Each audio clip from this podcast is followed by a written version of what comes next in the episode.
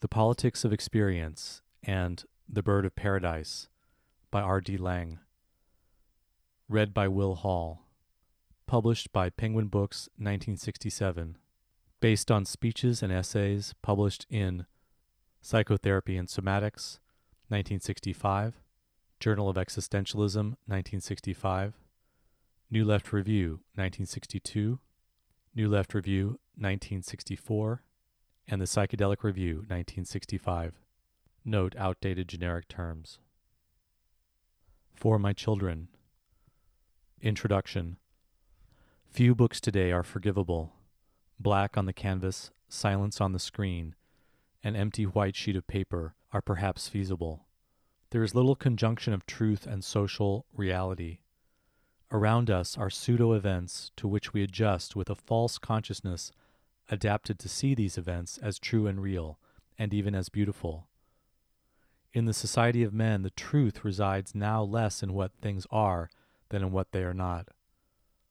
Our social realities are so ugly if seen in the light of exiled truth, and beauty is almost no longer possible if it is not a lie. What is to be done? We who are still half alive, living in the often fibrillating heartland of a senescent capitalism, can we do more than reflect the decay around and within us? Can we do more than sing our sad and bitter songs of disillusion and defeat? Asterisk. It may be that dialectical theory finds its present truth in its own hopelessness. See Herbert Marcuse, One Dimensional Man. This is not my view. The requirement of the present, the failure of the past, is the same to provide a thoroughly self conscious and self critical human account of man. No one can begin to think, feel, or act now except from the starting point of his or her own alienation. We shall examine some of its forms in the following pages. We are all murderers and prostitutes, no matter to what culture, society, class, nation one belongs, no matter how normal, moral, or mature one takes oneself to be. Humanity is estranged from its authentic possibilities. This basic vision prevents us from taking any unequivocal view of the sanity of common sense or of the madness of the so called madman. Asterisk. For a scholarly analysis of alienation in sociological and clinical senses, see Joseph Gabel. See also Michel Foucault. However, what is required is more than a passionate outcry of outraged humanity. Our alienation goes to the roots, the realization of this is the essential springboard for any serious reflection on any aspect of present interhuman life. Viewed from different perspectives, construed in different ways, and expressed in different idioms, this realization unites men as diverse as Marx, Kierkegaard, Nietzsche, Freud, Heidegger, Tillich, and Sartre. Asterisk. It is too late in the day now to go over the ground again covered by the thinkers of the last 150 years who have spelled out the nature of alienation, especially in relation to capitalism. For a succinct summary, see Ernst Fischer. We are bemused and crazed creatures, strangers to our true selves, to one another, and to the spiritual and material world. Mad, even, from an ideal standpoint we can glimpse, but not adopt. We are born into a world where alienation awaits us. We are potentially men, but are in an alienated state, and this state is not simply a natural system. Alienation as our present destiny is achieved only by outrageous violence perpetrated by human beings on human beings. The Politics of Experience. Chapter 1 Persons and Experience. Quote, that great and true amphibian whose nature is disposed to live, not only like other creatures in diverse elements, but in divided and distinguished worlds. Unquote. Sir Thomas Browne, Religio Medici. 1. Experience as evidence. Even facts become fictions without adequate ways of seeing the facts. We do not need theories so much as the experience that is the source of the theory. We are not satisfied with faith in the sense of an implausible hypothesis irrationally held we demand to experience the evidence. We can see other people's behavior, but not their experience. This has led some people to insist that psychology has nothing to do with the other person's experience, but only with his behavior. The other person's behavior is an experience of mine. My behavior is an experience of the other. The task of social phenomenology is to relate my experience of the other's behavior to the other's experience of my behavior. Its study is the relation between experience and experience. Its true field is inter experience. I see you and you see me. I experience you and you experience me. I see your behavior, you see my behavior. But I do not and never have and never will see your experience of me, just as you cannot see my experience of you. My experience of you is not inside me, it is simply you as I experience you, and I do not experience you as inside me. Similarly, I take it that you do not experience me as inside you.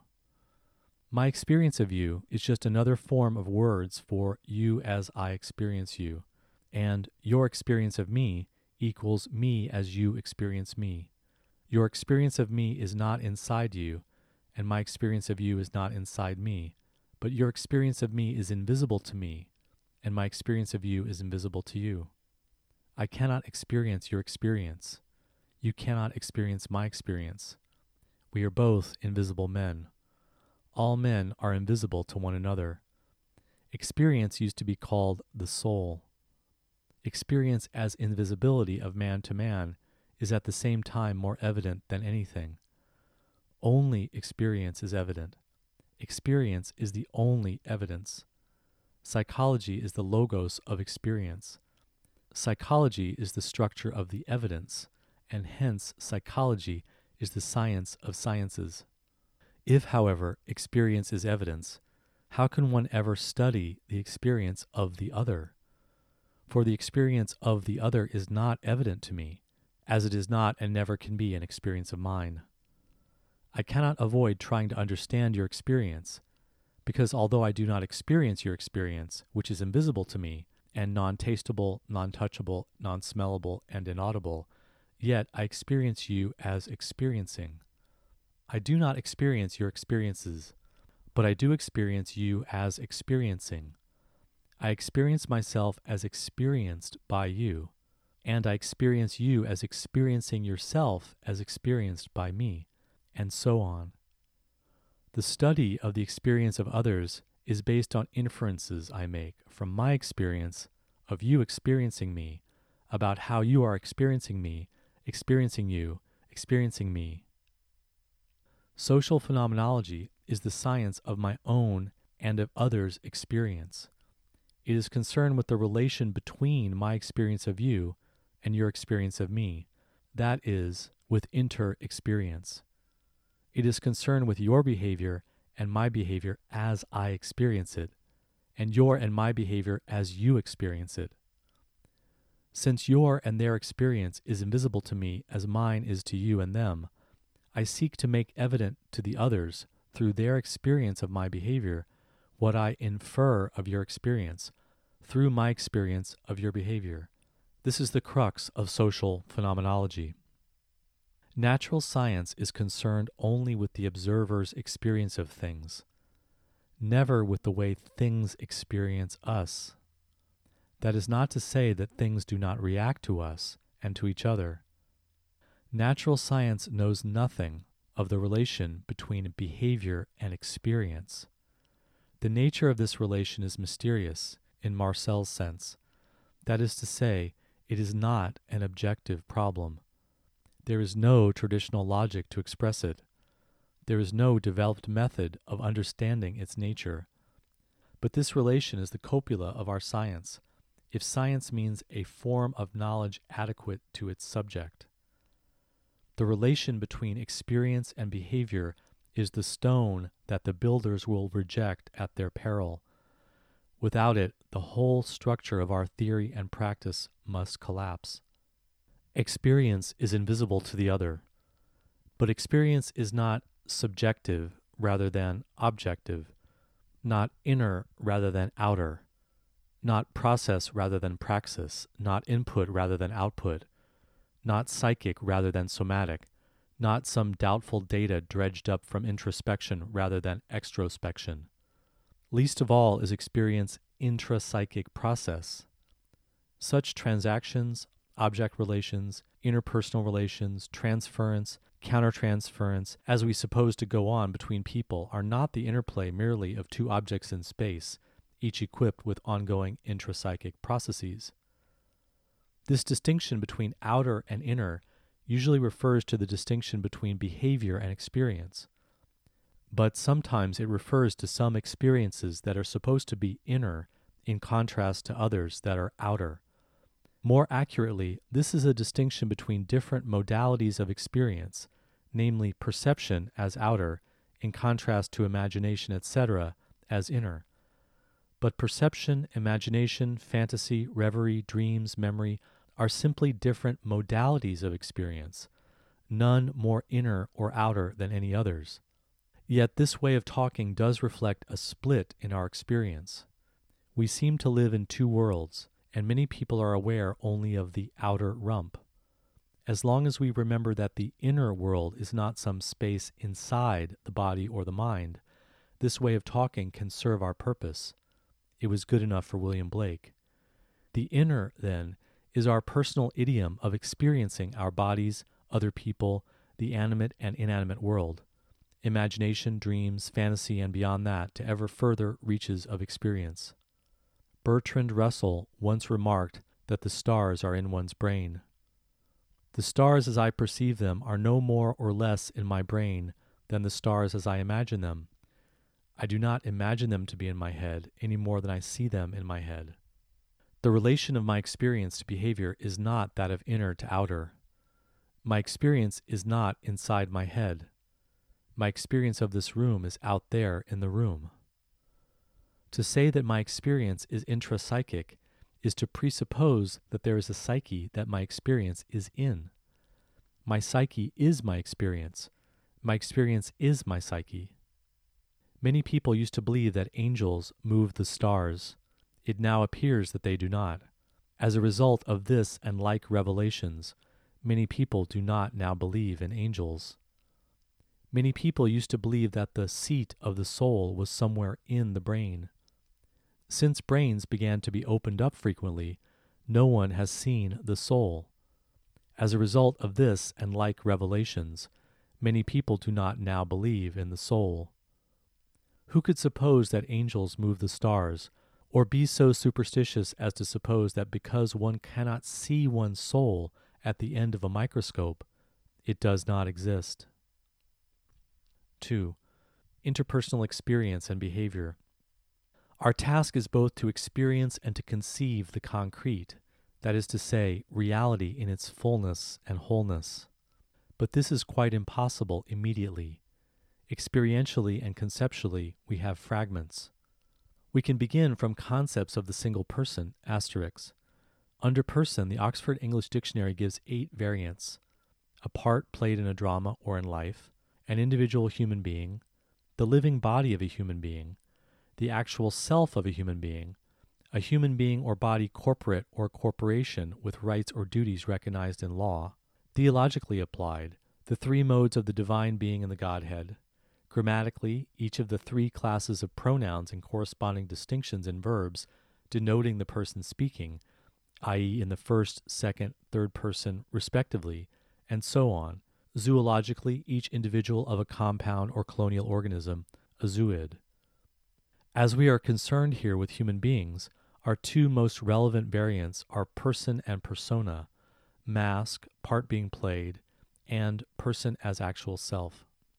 From the relations between two or more persons, from groups or from society at large, or from the material world, and conceive of individuals as secondary. We can derive the main determinants of our individual and social behavior from external exigencies. All these views are partial vistas and partial concepts. Theoretically, one needs a spiral of expanding and contracting schemata that enable us to move freely and without discontinuity from varying degrees of abstraction to greater or lesser degrees of concreteness. Theory is the articulated vision of experience. This book begins and ends with the person. Can human beings be persons today? Can a man be his actual self with another man or woman?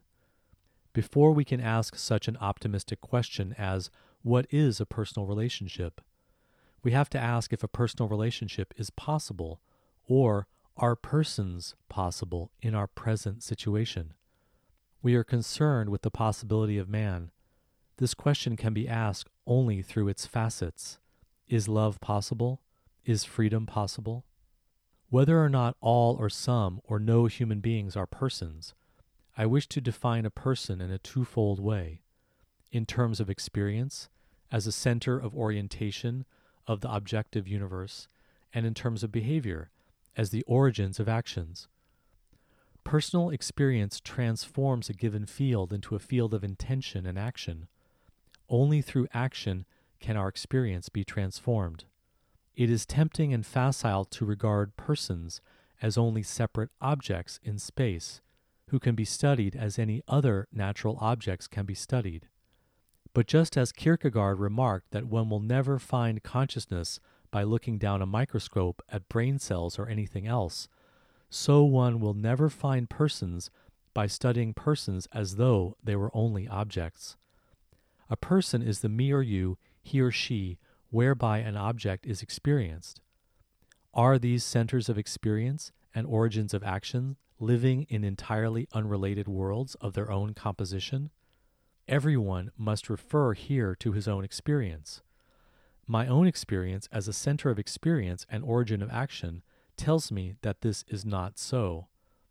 My experience and my action occur in a social field of reciprocal influence and interaction I experience myself, identifiable as Ronald Laing by myself and others, as experienced by and acted upon by others who refer to that person I call me as you or him, or group together as one of us or one of them or one of you. This feature of personal relations does not arise in the correlation of the behavior of non personal objects. Many social scientists deal with their embarrassment by denying its occasion. Nevertheless, the natural scientific world is complicated by the presence of certain identifiable entities, re identifiable reliably over periods of years, whose behavior is either the manifestation or a concealment of a view of the world equivalent in ontological status to that of the scientist. People may be observed to sleep, eat, walk, talk, etc., in relatively predictable ways we must not be content with observation of this kind alone. Observation of behavior must be extended by inference to attributions about experience. Only when we can begin to do this can we really construct the experiential behavioral system that is the human species. It is quite possible to study the visible, audible, smellable effulgences of human bodies, and much study of human behavior has been done in those terms one can lump together very large numbers of units of behavior and regard them as statistical population, in no way different from the multiplicity constituting a system of non human objects. But one will not be studying persons. In a science of persons, I shall state as axiomatic that behavior is a function of experience, and both experience and behavior are always in relation to someone or something other than the self.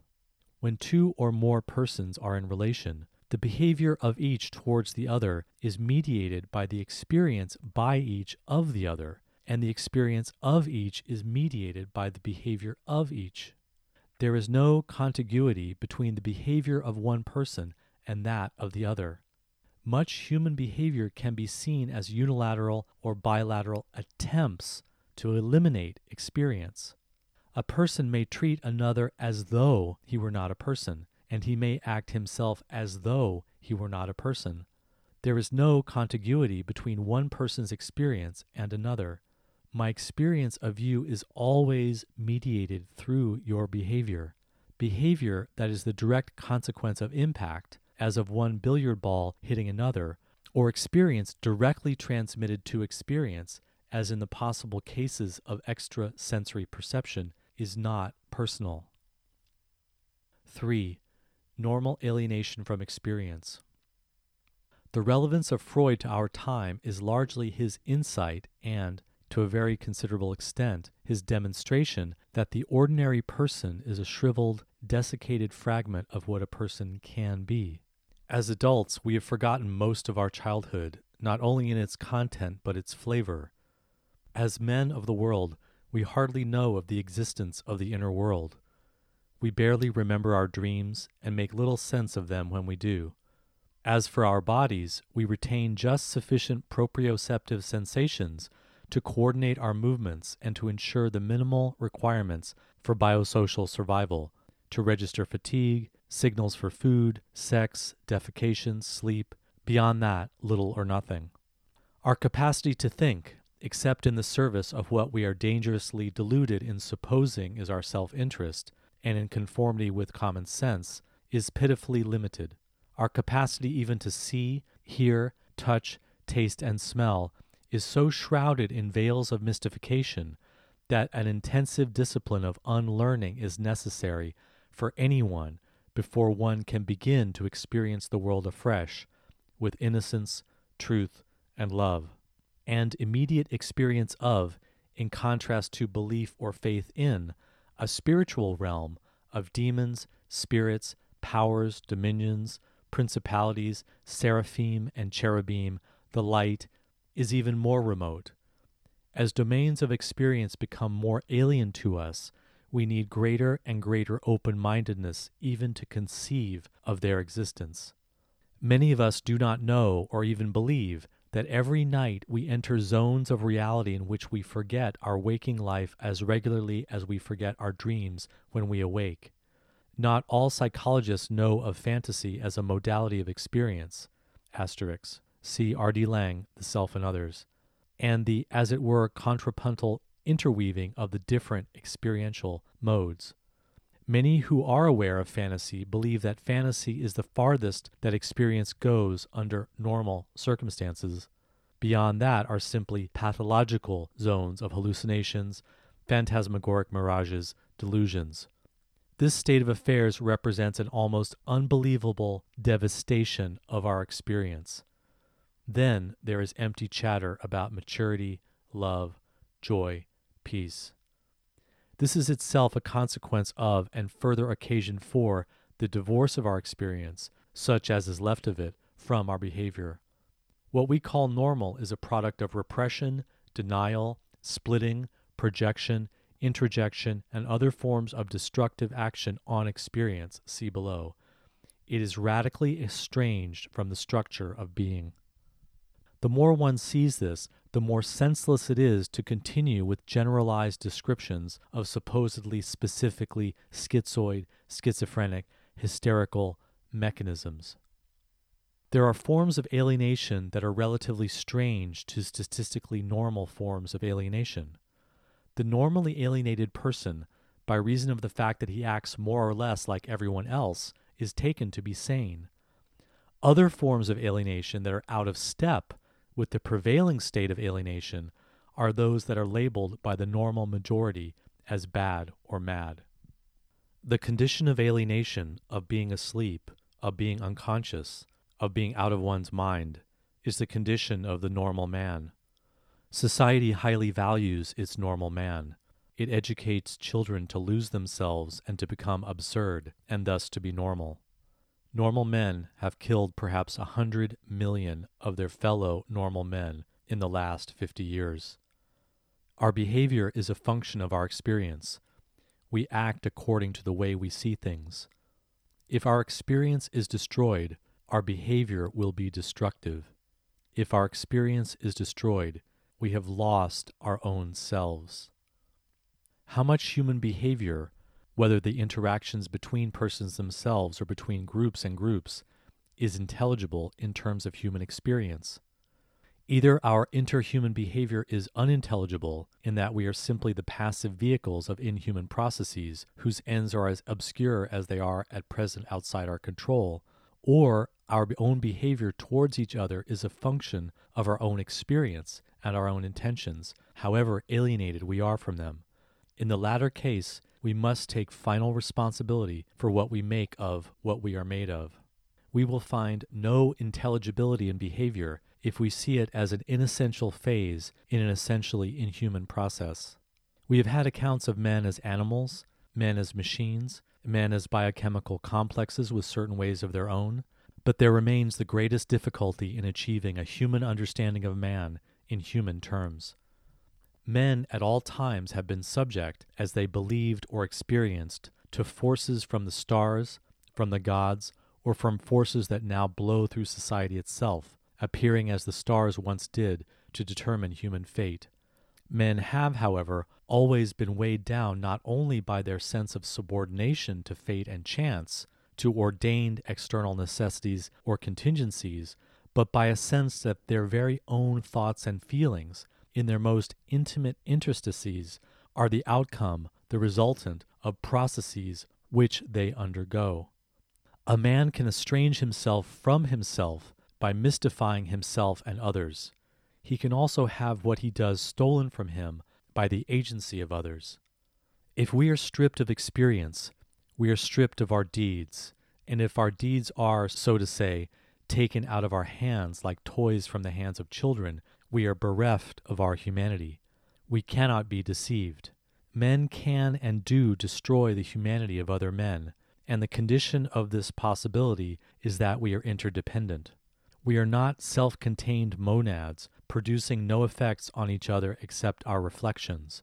We are both acted upon, changed for good or ill by other men, and we are agents who act upon others to affect them in different ways. Each of us is the other to the others. Man is a patient agent, agent patient, inter experiencing and interacting with his fellows. It is quite certain that unless we can regulate our behavior much more satisfactorily than at present, then we are going to exterminate ourselves. But as we experience the world, so we act, and this principle holds even when action conceals rather than discloses our experience. We are not able even to think adequately about the behavior that is at the annihilating edge. But what we think is less than what we know. What we know is less than what we love. What we love is so much less than what there is, and to that precise extent we are so much less than what we are. Yet, if nothing else, each time a new baby is born, there is a possibility of reprieve. Each child is a new being, a potential prophet, a new spiritual prince, a new spark of light, precipitated into the outer darkness. Who are we to decide that it is hopeless? 4. Fantasy as a mode of experience. The surface experience of self and other emerges from a less differentiated experiential matrix. Ontogenetically, the very early experiential schemata are unstable and are surmounted, but never entirely. To a greater or lesser extent, the first ways in which the world has made sense to us continues to underpin our whole subsequent experience and actions. Our first way of experiencing the world is largely what psychoanalysts have called fantasy. This modality has its own validity, its own rationality. Infantile fantasy may become a closed enclave, a dissociated, undeveloped unconscious, but this need not be so. This eventually is another form of alienation. Fantasy, as encountered in many people today, is split off from what the person regards as his mature, sane, rational adult experience. We do not then see fantasy in its true function, but experienced merely as an intrusive, sabotaging, infantile nuisance. For most of our social life, we largely gloss over this underlying fantasy level of our relationship. Fantasy is a particular way of relating to the world. It is part of, sometimes the essential part of, the meaning or sense, le sens merleau-ponty, implicit in action. As relationship, we may be dissociated from it. As meaning, we may not grasp it. As experience, it may escape our notice in different ways. That is, it is possible to speak of fantasy being unconscious if this general statement is always given specific connotations. However, although fantasy can be unconscious, that is, although we may be unaware of experience in this mode, or refuse to admit that our behavior implies an experiential relationship or a relational experience that gives it a meaning, often apparent to others, if not to ourselves, Fantasy need not be thus split from us, whether in terms of its content or modality.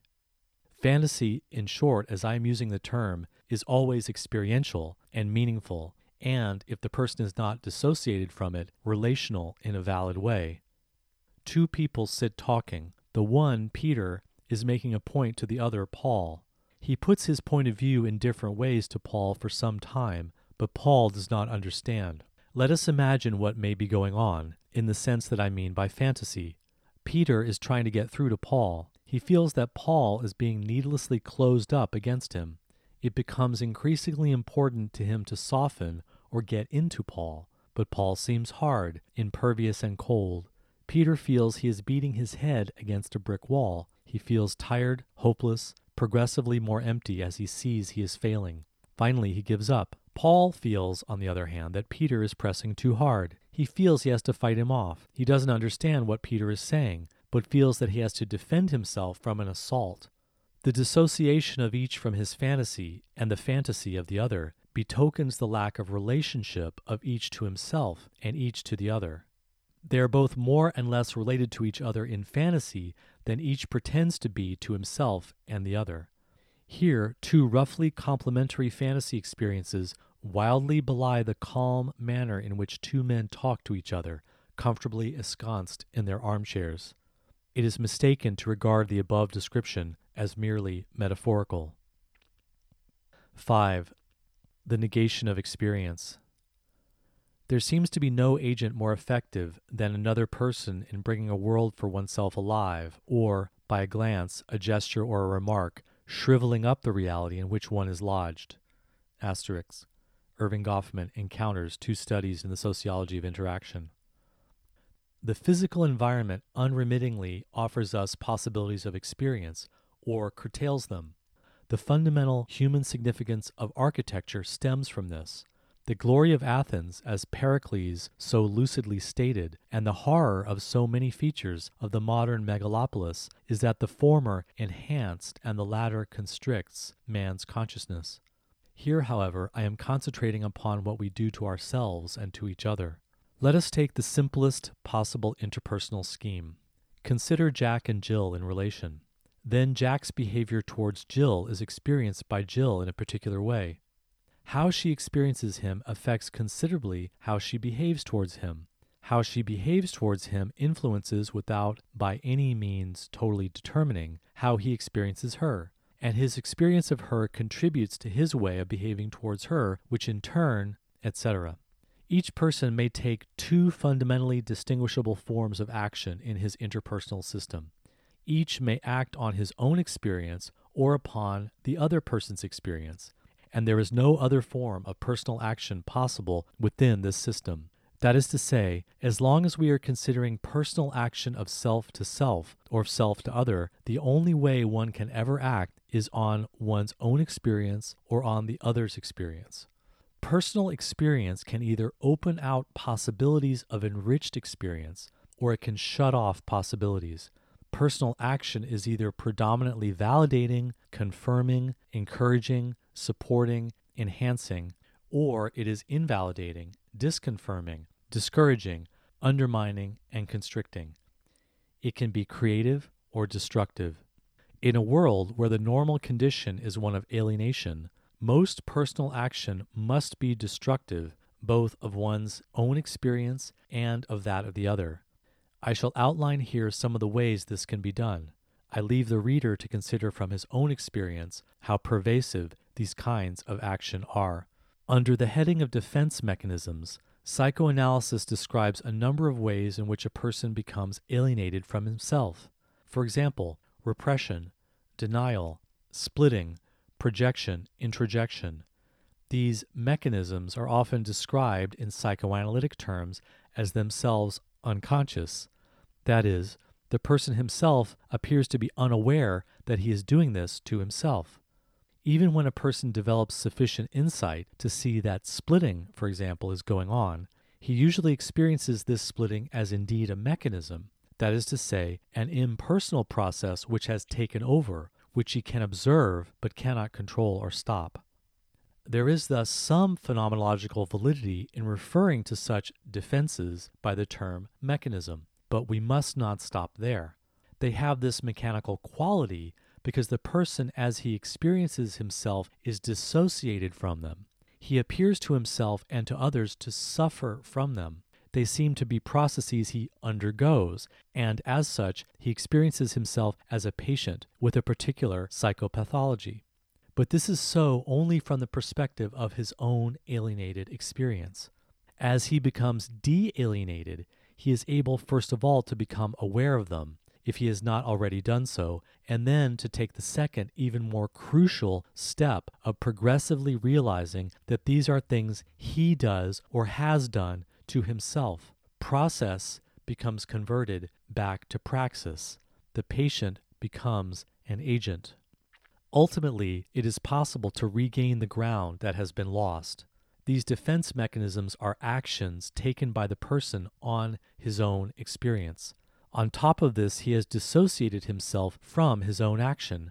The end product of this twofold violence is a person who no longer experiences himself fully as a person, but as a part of a person, invaded by destructive psychopathological mechanisms, in the face of which he is a relatively helpless victim. These defenses are action on oneself, but defenses are not only intrapersonal, they are transpersonal. I act not only on myself, I can act upon you. And you act not only on yourself, you act upon me, in each case on experience. If Jack succeeds in forgetting something, this is of little use if Jill continues to remind him of it. He must induce her not to do so. The safest way would be not just to make her keep quiet about it, but to induce her to forget it also. Jack may act upon Jill in many ways. He may make her feel guilty for keeping on bringing it up. He may invalidate her experience. This can be done more or less radically. He can indicate merely that it is unimportant or trivial, whereas it is important and significant to her. Going further, he can shift the modality of her experience from memory to imagination. It's all in your imagination. Further still, he can invalidate the content. It never happened that way. Finally, he can invalidate not only the significance, modality, and content, but her very capacity to remember it all and make her feel guilty for doing so in the bargain. This is not unusual. People are doing such things to each other all the time. In order for such transpersonal invalidation to work, however, it is advisable to overlay it with a thick patina of mystification. Asterisk. For developments of my theory of transpersonal defenses, see R.D. Laing, Phillipson, and Lee Interpersonal Perception, a Theory and Method of Research. Asterisk. R.D. Laing, Mystification, Confusion, and Conflict in Intensive Family Therapy. For instance, by denying that this is what one is doing, and further invalidating any perception that it is being done by ascriptions such as how can you think such a thing? You must be paranoid, and so on. 6. The experience of negation. There are many varieties of experience of lack or absence, and many subtle distinctions between the experience of negation and the negation of experience. All experience is both active and passive, the unity of the given and the construed, and the construction one places on what is given can be positive or negative. It is what one desires or fears, or is prepared to accept, or it is not. The element of negation is in every relationship and every experience of relationship. The distinction between the absence of relationships and the experience of every relationship as an absence is the division between loneliness and a perpetual solitude, between provisional hope or hopelessness and a permanent despair.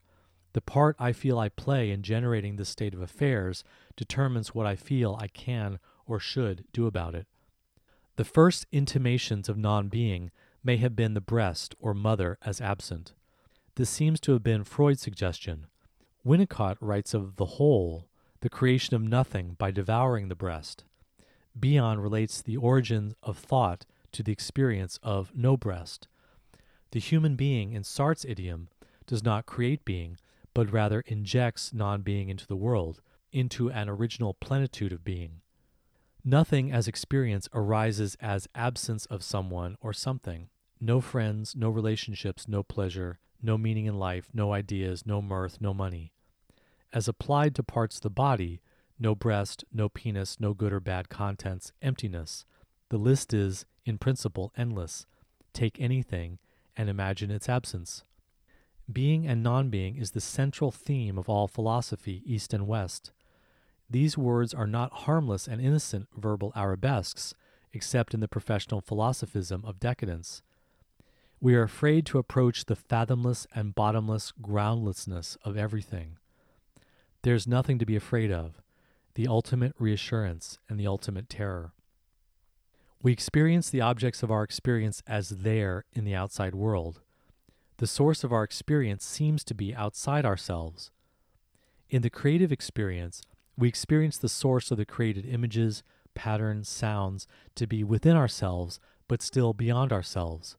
Colors emanate from a source of pre light itself unlit, sounds from silence, patterns from formlessness. This preformed pre light, this pre sound, this pre form is nothing, and yet it is the source of all created things. We are separated from and related to one another physically.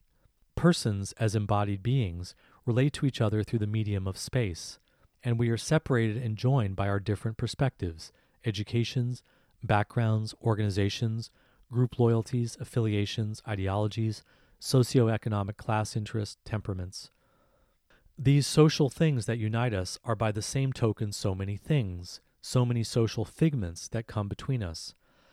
But if we could strip away all the exigencies and contingencies and reveal to each other our naked presence, if you could take away everything, all the clothes, the disguises, the crutches, the grease paint, also the common projects, the games that provide the pretexts for the occasions that masquerade as meetings, if we could meet, if there were such a happening, a happy coincidence of human beings, what would now separate us? Two people with first and finally nothing between us, between us nothing, no thing. That which is really between cannot be named by any things that come between. The between is itself no thing. If I draw a pattern on a piece of paper, here is an action I am taking on the ground of my experience of my situation. What do I experience myself as doing and what intention do I have? Am I trying to convey something to someone, communication? Am I rearranging the elements of some internal kaleidoscopic jigsaw, invention? Am I trying to discover the properties of the new gestalten that emerge, discovery?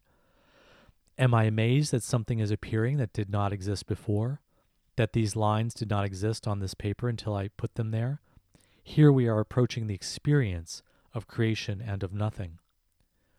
What is called a poem is compounded perhaps of communication, invention, fecundation, discovery, production, creation. Through all the contention of intentions and motives, a miracle has occurred. There is something new under the sun. Being has emerged from non being. A spring has bubbled out of a rock. Without the miracle, nothing has happened. Machines are already becoming better at communicating with each other than human beings are with human beings. The situation is ironical. More and more concern about communication, less and less to communicate. We are not so much concerned with experiences of filling a gap in theory or knowledge, or filling up a hole, of occupying an empty space. It is not a question of putting something into nothing, but of the creation of something out of nothing, ex nihilo. The no thing out of which the creation emerges at its purest is not an empty space or an empty stretch of time. At the point of non being, we are at the outer reaches of what language can state. But we can indicate by language why language cannot say what it cannot say. I cannot say what cannot be said, but sounds can make us listen to the silence. Within the confines of language, it is possible to indicate when the dots must begin. But in using a word, a letter, a sound, om, one cannot put a sound to soundlessness or name the unnameable. The silence of the preformation expressed in and through language cannot be expressed by language. But language can be used to convey what it cannot say, by its interstices, by its emptiness and lapses, by the lattice work of words, syntax, sound, and meanings. The modulations of pitch and volume delineate the form precisely by not filling in the spaces between the lines. But it is a grave mistake to mistake the lines for the pattern, or the pattern for that which is patterning. The sky is blue suggests that there is a substantive sky that is blue. This sequence of subject, verb, object in which is acts as the copula uniting sky and blue, is a nexus of sounds and syntax, signs and symbols, in which we are fairly completely entangled, and which separates us from, at the same time as it refers us to, that ineffable sky blue sky. The sky is blue, and blue is not the sky. Sky is not blue. But in saying the sky is blue, we say the sky is. The sky exists, and it is blue. Is serves to unite everything, and at the same time is is not any of the things that it unites. None of the things that are united by is can themselves qualify is. Is is not this, that, or the next, or anything, yet is is the condition of the possibility of all things. Is is that no thing whereby all things are. Is as no thing is that whereby all things are. And the condition of the possibility of anything being at all is that it is in relationship to that which it is not.